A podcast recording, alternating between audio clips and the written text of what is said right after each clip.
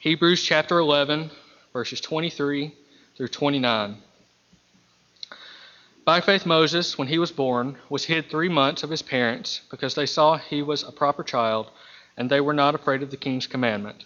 By faith, Moses, when he was come to years, refused to be called the son of Pharaoh's daughter, choosing rather, rather to suffer affliction with the people of God than to enjoy the pleasures of sin for a, re, for a season. Esteeming the reproach of Christ greater riches than the treasures in Egypt, for he had respect unto the recompense of the, of the reward. By faith he forsook Egypt, not fearing the wrath of the king, for he endured, as seeing he, him who is invisible. Through faith he kept the Passover and the sprinkling of blood, lest he that destroyed the firstborn should t- touch them. By faith they passed through the Red Sea as by dry land, which the Egyptians essaying to do were drowned. Welcome again to our worship service tonight. We're grateful for your presence. If you're visiting, as always, we are grateful for your presence. We have a lot of visitors, and we unfortunately don't have a lot of members tonight. But uh, whatever the case may be, we're glad that you're here, and we are, we are grateful, eternally grateful, to those that have chosen to begin working with us here at Olive Branch. And I really believe that great things are in the future for the church here. I am grateful for the opportunity to be a part of the work. And I think back just over the past few months at some of the positive things that have occurred. And one of the thoughts that keeps recurring in my mind is a statement that I made to Brother George Jacobs before I ever began working with the church here. And I said, You would have to try not to grow in this community. And I really believe that's the case. If we just do what God asks us to do, then I really believe that He will bless us and bless us immensely. And so, what we want to do is to keep forging ahead and doing everything that we can, and ultimately, we will do so for the glory and good of God. Tonight, we're going to be looking at the 11th chapter of the book of Hebrews, the passage that Matt read a moment ago in verses 23 through 29. I want us to think for a moment or two about this man named Moses. And I would submit unto you tonight that Moses was a mighty man of God. You and I, we have the ability to ultimately create our own legacy. How will you be remembered one day? How will I be remembered? Each and every day, you and I make choices in this life. And those choices have a lot to do with who we are what we are? Well, Moses made some very deliberate choices in this life. And as a result of the choices that he made while here on planet Earth, he became one of God's great leaders in the past. As a matter of fact, we often refer to Moses as the great leader and lawgiver of ancient Israel. Probably one of the most prominent individuals recorded in the pages of the Bible. But tonight I invite you to think with me for just a moment or two about this great and mighty man of God.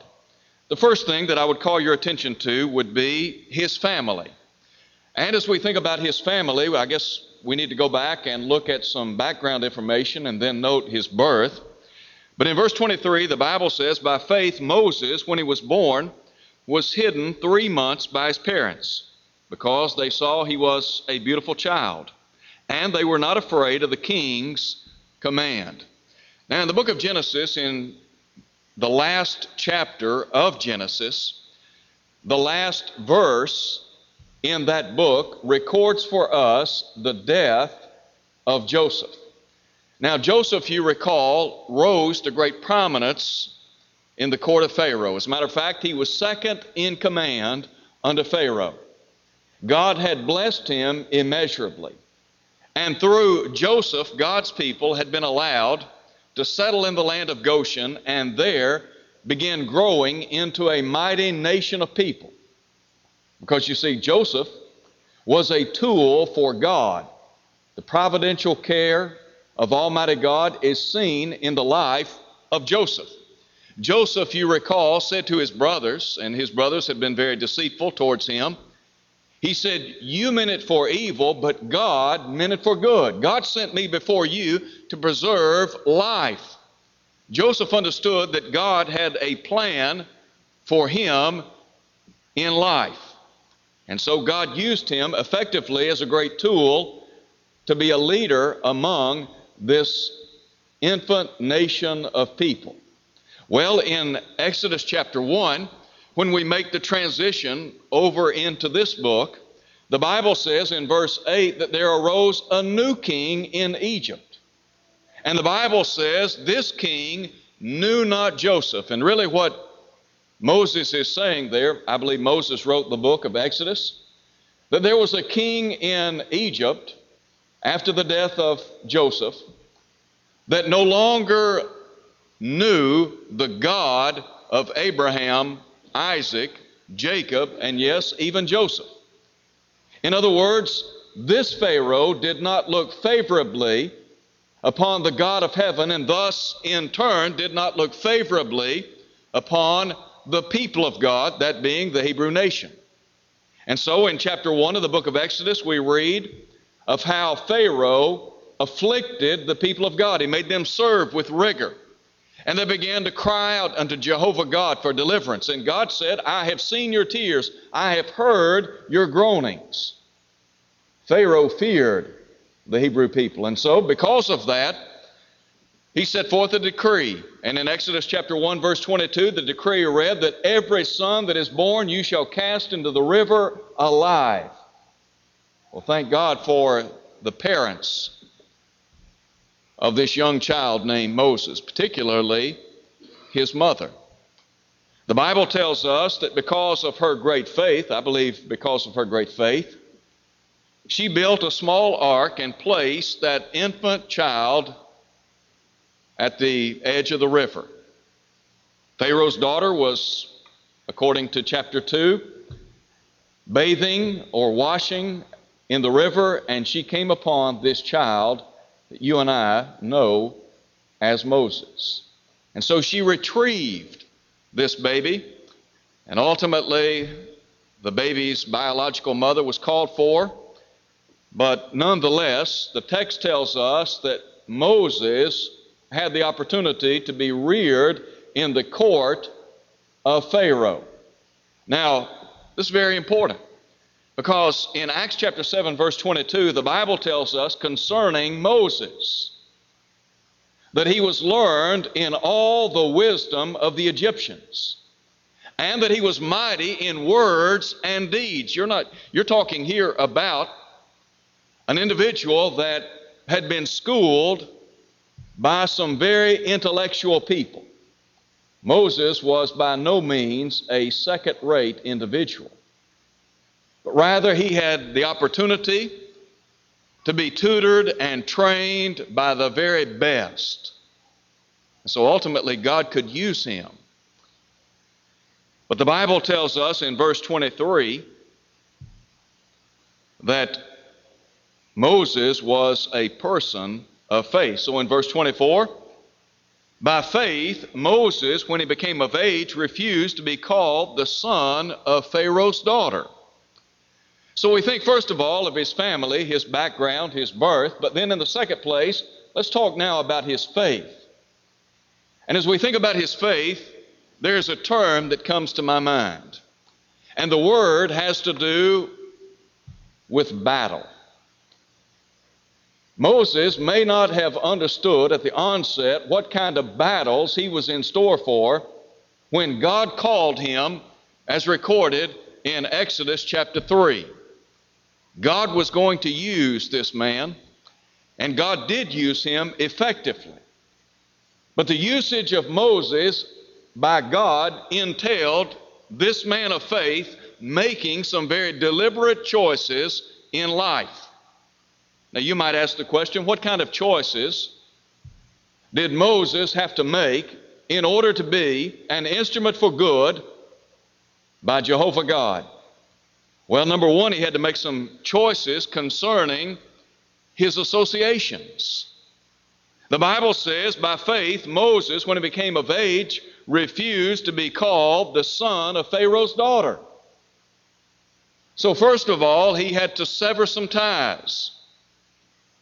Earthly relationships sometimes must be severed if we are going to be faithful followers of the Lord Jesus Christ. I can think of two individuals that I have met in days gone by that because they obeyed the gospel of Jesus Christ, their family members basically cut them off. Because they became New Testament Christians, they said, in effect, we want nothing more to do with you. Now, that's a tough choice. Jesus said in Luke chapter 14, If any man come after me and hate not or love less his mother and father, wife and children, brothers and sisters, yes, even his own life, he cannot be my disciple. There are times when you and I are called upon to make choices in this life.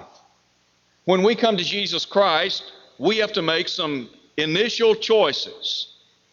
Those choices sometimes have a bearing on whom we're going to interact with. It might be friends, it might be family members, but whatever the case may be, choices have to be made. Moses made some choices.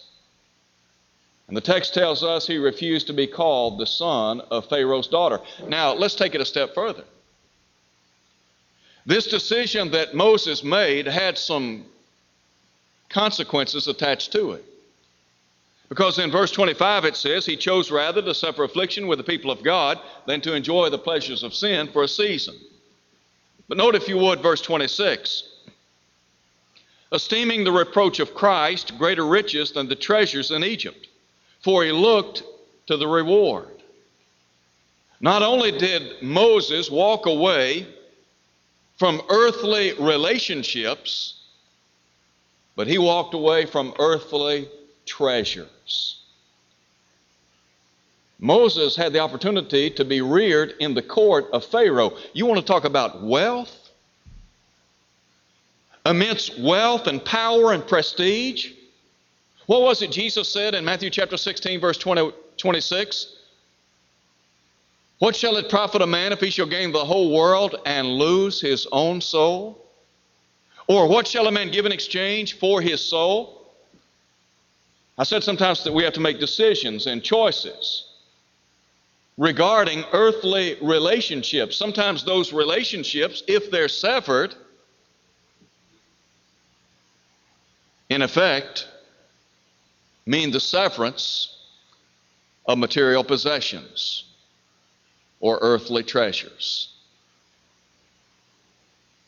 Moses was said to have been a man mighty in word and deed. He literally had the world at his fingertips. And yet he was willing to walk away from that because of his faith. And so we think about the associations that Moses had to make some choices concerning. But then also, we think about his afflictions. And this really has to do with his suffering. Note again what the Hebrew writer says in verse 25 he chose rather to suffer affliction with the people of God than to enjoy the passing pleasures of sin. Now, first of all, he's made the decision to walk away from some earthly family members. He severed those relations. He's walked away from the treasures in Egypt, and now he is, in effect, saying, I'm willing to suffer for the cause of Jehovah God. You ever thought about the challenge before Moses? Here is God in chapter 3 coming to Moses and telling him that he wants to use him in a great way. Now, you can read the book of Exodus, and you can read chapters 4 and 5 and note the responses that Moses gave to God as to why he was not up to the challenge to leading the children of Israel out of Egyptian bondage. Now, you and I, we might say, well, some of those reasons were valid. Well, they were valid in the eyes of Moses. But God said, I can take a man like you and I can use you. Is it going to be easy? No. There are a lot of things in life that are not easy. And yet sometimes we look at those as burdens, but I think that on the other side of the coin, maybe they are blessings. Because we can use these difficulties and trials to better ourselves, spiritually speaking, to develop greater character. Now, Moses had before him some suffering. I think about the fact that he was going to have to lead over a million people. Now, right now, we're in the midst of a presidential election. And we have seen the, the battles that have already taken place in the political arena. And you have individuals that are wanting to be leaders of this nation. They're wanting to lead a nation of people. Well, here is God calling upon Moses, and he's saying, in effect, I want you to be a leader among my people. And not only would Moses be a great leader, but he's going to be a lawgiver. And he is going to have to listen to these people, to their burdens, their troubles, and their trials. And there's no doubt in my mind that Moses became exasperated on a number of occasions because of the murmuring and complaining of these people. So Moses had he had quite a task before him. There were any number of difficult times before him when God summoned him to this position of leadership. And so, we think about his afflictions, but then also his activities. Think for a moment about how each and every one of us are members of the body of Christ. I like to think about Christianity as a growing process.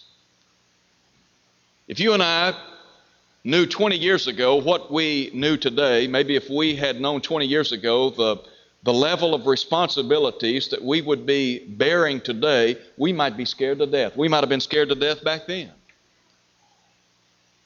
Sometimes it's a great blessing to not know the future. But God was able to train, to tutor Moses. We think about the number of years that Moses was schooled for this very position in life. And I think about how God can use each and every one of us. Moses was called upon to carry out some pretty pretty tough things. It might be the case that there are some tough things in your future. It might be that there are some great responsibilities that await you down the road. But rather than shrinking back from those responsibilities and opportunities, we, like Moses, need to seize them. Well, what about the activities of Moses? God called Moses to be a leader among his people. He sent him before Pharaoh. In chapter 5, we find Moses standing before Pharaoh, demanding that God's people be allowed to leave. And Pharaoh said, Who is the Lord that I should know him, that I should obey him? You see, there, here, here's a man that's not knowledgeable about the God of the Hebrew people. But nonetheless, look at our text. In verse, first of all, look at verse 28. By faith he kept the Passover and the sprinkling of blood, lest he who destroyed the firstborn should touch them. Now you can read of that series of miracles that Moses performed in the court of Pharaoh. And each and every one of the miracles that he performed should have been an object lesson to Pharaoh that this, this man is a servant of God. This man means business. Well, we find the culmination of it in the institution of the Passover in chapter 12. God instituted the Passover, And God said to ancient Israel that they were to take a lamb without spot. They were to take the blood of that lamb to strike the doorpost and the lintel of their dwelling places, and when the destroyer went through the land, their firstborn would not be killed. That took faith. And the children of Israel did so, but they did so under the leadership of Moses. Now, in Exodus chapter 12, at verse 22, God instructed the people of Israel that they were not to go out of their houses until morning. They were saved in their dwelling place. As long as the blood was on the lintel and the doorpost of their dwelling, the destroyer would pass over them. What's the significance of that today? That took faith. It took faith on the part of the children of Israel to slay a lamb and then to place the blood at the appointed places. The Bible tells us that, that the church today is the house of the living God and that the blood of Christ is located in the house of the living God. As a matter of fact, in 1 Corinthians chapter 5 verse 7, the Bible says that Christ is our Passover. The children of Israel were not to go out of their houses until morning. When you obey the gospel and become a New Testament Christian, you belong to the house of the living God. That is, you belong to the church of Christ. And if you want to appropriate in a continuous way the blood of Christ, you have to stay in the house. That is, you have to stay in the house of the living God because that's where the blood remains. Our relationship is sustained in Christ and in the church of Christ. And so these people kept the Passover. But then also note, if you would, at verse 27 by faith he forsook Egypt, not fearing the wrath of the king. How would you like, how would you like to have had the wrath of Pharaoh bearing down on you? And then verse 29 by faith they passed through the Red Sea as by dry land, whereas the Egyptians, attempting to do so, were drowned. I think about what a great victory that was for the people of God. Moses was able to lead these people through the Red Sea. The sea parted. They crossed over onto dry land, and yet the Egyptians, along with Pharaoh, they were swallowed up in that sea. That took great faith. And all of these activities have been recorded for us in the pages of the Bible. Moses was a mighty man of God. But then there is a third thing that we see in our lesson text. This has to do with his fortune, the great blessings that he enjoyed. What about those blessings? What kind of blessings did Moses enjoy as a leader and lawgiver among ancient Israel? Well, first of all, may I su- suggest unto you that Moses was a visionary. Note, if you would, what is said. In verse 26, esteeming the reproach of Christ, that being Moses, greater riches than the treasures in Egypt, for he looked to the reward. By faith he forsook Egypt, not fearing the wrath of the king, for he endured as seeing him who is invisible. Moses, by faith, had the ability to look down the road. Sometimes in our world, the problem that we face, and the problem that we face as members of the body of Christ, is we are short sighted. We only see what is before us, we only see the here and now. What we need to do is, through the eye of faith, look down the road. Aren't you thankful for people like Moses, who was a visionary?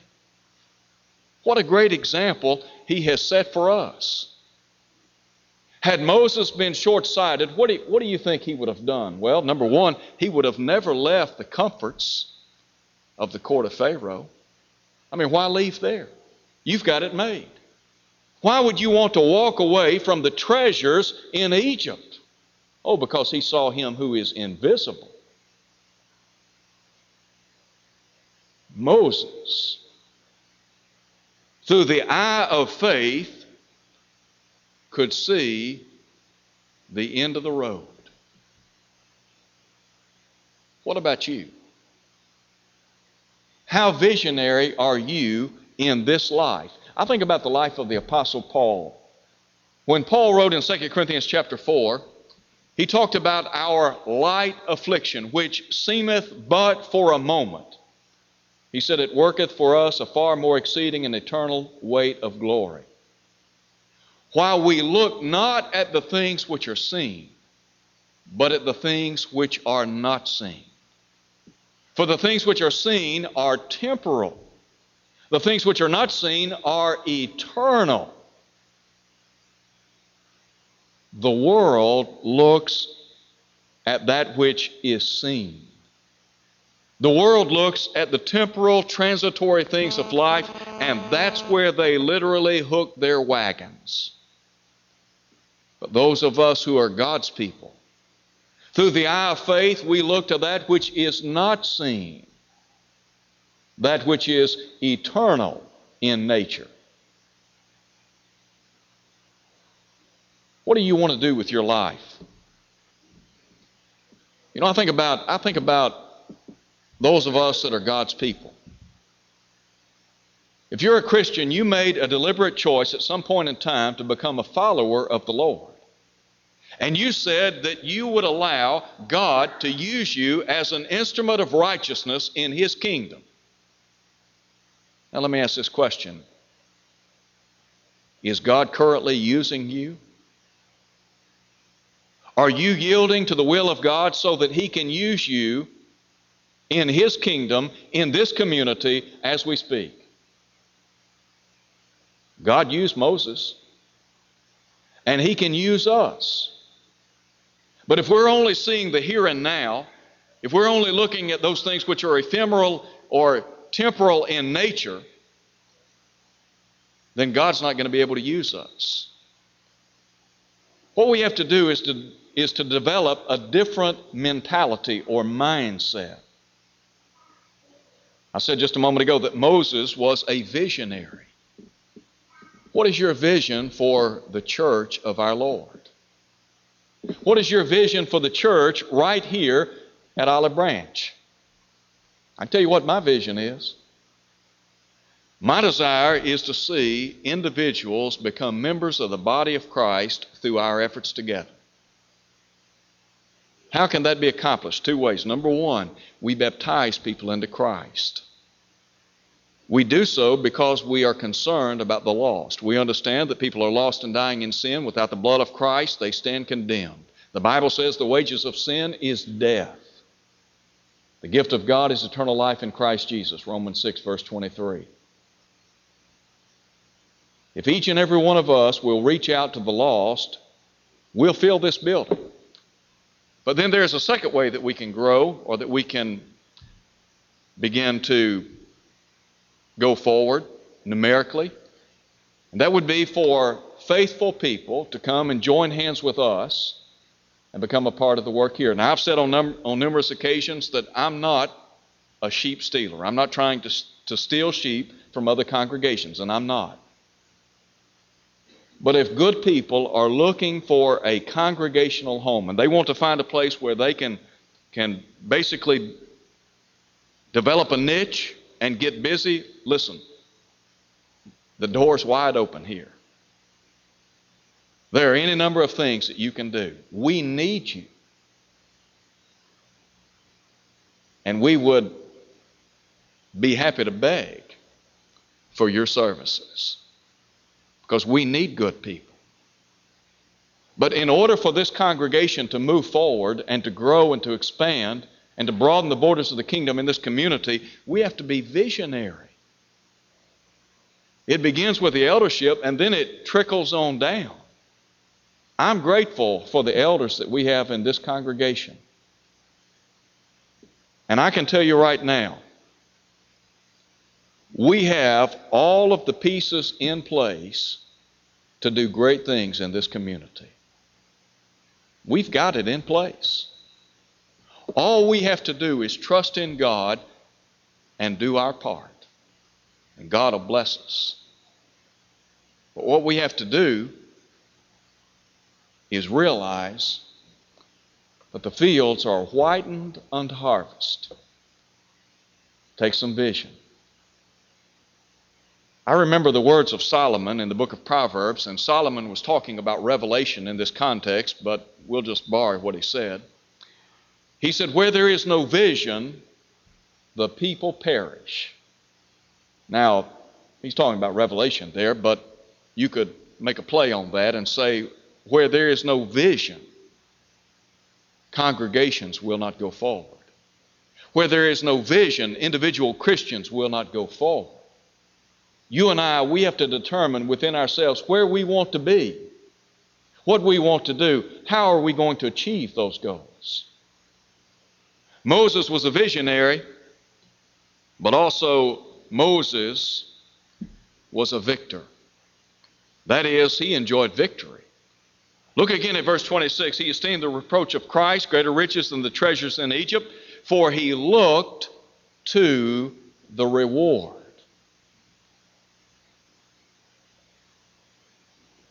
Moses looked to that reward.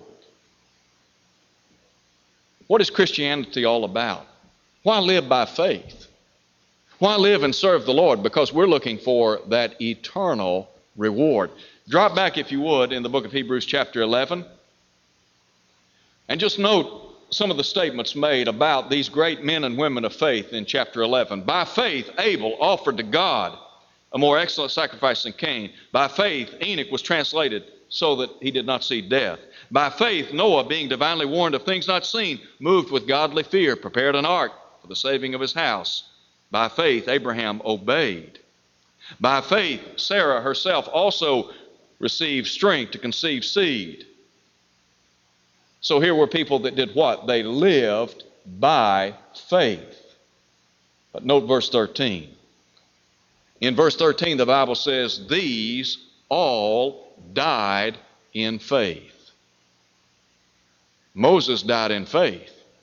Moses lived by faith, that's right, but he also died in faith. Was, per, was Moses perfect? No. We think about the fact that God prohibited him from entering the promised land. He got to view the promised land, but he didn't get to go into the promised land. But nonetheless, Moses looked to that reward. You and I, we're on a journey. And I'm thankful we're journeying together.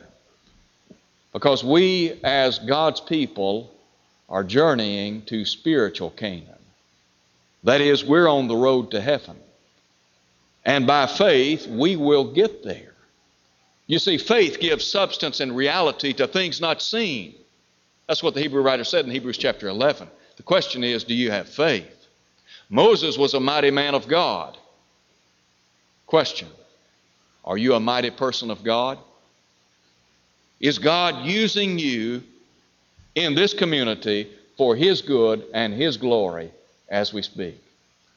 Tonight it might be the case you're here, you're not a Christian. Our appeal to you would be to remember that Christ died for your sins. That's what Paul said in 1 Corinthians chapter 15 that he was buried, that he was raised again on the third day according to the Scriptures. The Bible says, For God so loved the world that he gave his only begotten Son, that whosoever believeth in him should not perish, but have everlasting life. God loves you.